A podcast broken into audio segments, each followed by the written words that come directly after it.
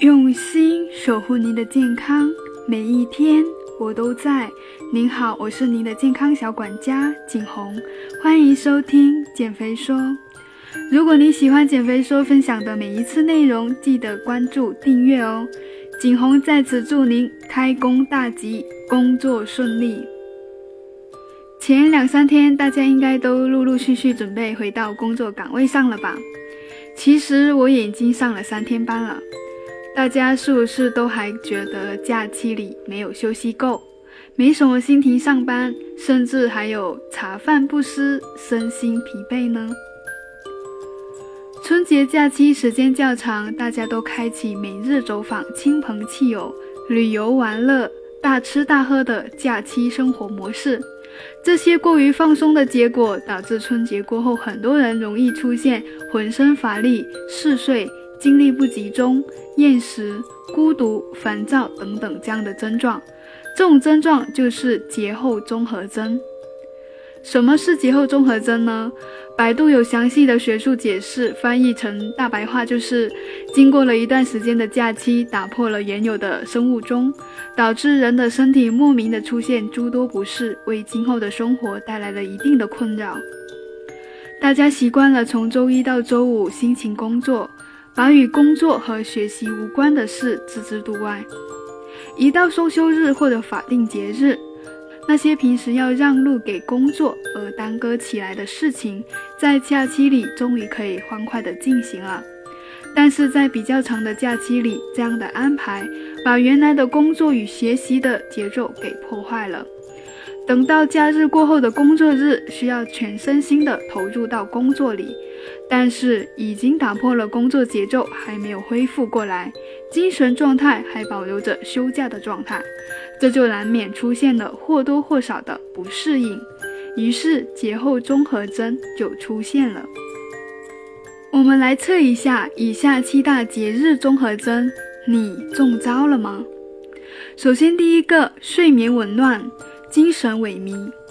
主要的表现就是长假玩乐过度，甚至通宵喝酒打牌，不给身体充分的休息时间，打乱了人体正常的生物钟，造成了植物神经系统紊乱，睡眠紊乱就会找上门。第二个，代谢紊乱，消化不良，主要的表现就是长假期间胡吃海喝。由于身体摄入过多的高脂肪或热量高的食物，加重了肠胃的负担，引起消化不良，主要表现就是腹胀、腹泻或者便秘。第三，神经性的厌食，主要的表现就是过节往往出现了一天不停嘴的现象，吃多了就容易撑着，引起神经性的厌食。第四，退潮忧郁症。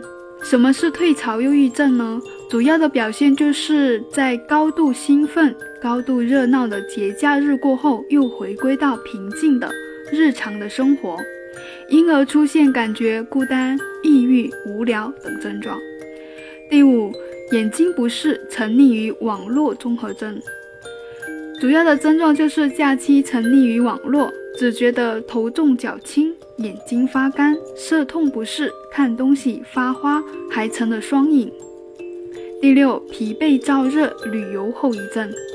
那么，旅游后遗症主要症状就是在旅途劳顿，消耗了大量的精力和体力，人体的免疫力也会下降。有些人会有全身干燥、感冒、发烧、角膜发炎，还伴有牙痛、口腔溃疡等等。第七，恐惧上班，这个才是重点。主要的表现就是经过连续几天的吃喝玩乐，好多人到了上班第一天还有些不适应，一些上班一族还出现了焦虑、抑郁、烦躁等情绪，甚至对上班怀有恐惧之心。数一数，看看你中了几条呢？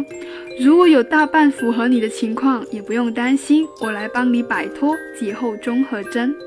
今天景红就教你几个针对节后综合征的饮食疗法。第一，节后上火，如果在节假日吃的比较上火，出现了喉咙痛、口腔溃疡等上火的症状，需要吃一些去火以及润喉的食物。那么我推荐菠菜、蜂蜜、海带、黄瓜等等，也可以拌以罗汉果茶。罗汉果茶的材料主要就是罗汉果一个，具体的做法是把罗汉果切碎，用沸水冲泡十分钟后当白开水来喝，每日一至两次，每次一个。罗汉果茶对假期容易出现的上火、慢性咽炎及咽痛、咽痒、干燥不适等症状都有很好的疗效。第二，节后疲劳。如果假期结束后在工作中总觉得提不起精神、睡不够，建议补充一些维生素 B。推荐的食物呢，比如说西红柿、橘子、香蕉、葡萄、梨、核桃、栗子、猕猴桃。推荐的饮品就是西洋参茶。西洋参性味平和，可益气滋阴。增强免疫力，在熬夜时也可以喝一杯西洋参茶，能够有效的消除机体疲劳，恢复精力。常常熬夜的人难免心肝火旺，喝点西洋参茶还能够清热降火。那材料呢，就是西洋参切片少许，每次取约十克左右，置于保温杯中，以沸水冲泡，焖至十五分钟后作为茶饮即可。第三，节后肠胃不适，假日难免会和朋友出去聚会，进食了很多脂肪和蛋白质，肠胃一时承受不了重压，就会出现便秘和腹泻。这时候呢，重要的是清淡饮食，并且进食一些清肠胃的食物。如果出现便秘的话，可以选择吃一些冬瓜、玉米、生菜、芥菜、胡萝卜、芹菜、燕麦等等。冬瓜、玉米呢，等等可以富含丰富的膳食纤维，是改善便秘的好东西。冬瓜可以用来煮汤，玉米可以整个煮熟直接吃。如果说你会出现腹泻的话，就选择番石榴、苹果。番石榴有收敛的作用，可以改善腹泻。针对肠胃不适呢，平时呢我是比较推荐喝一些普洱茶，能够起到消滞、清肠胃的作用，并且有一定的解酒效果。第四，饮食结构的调整。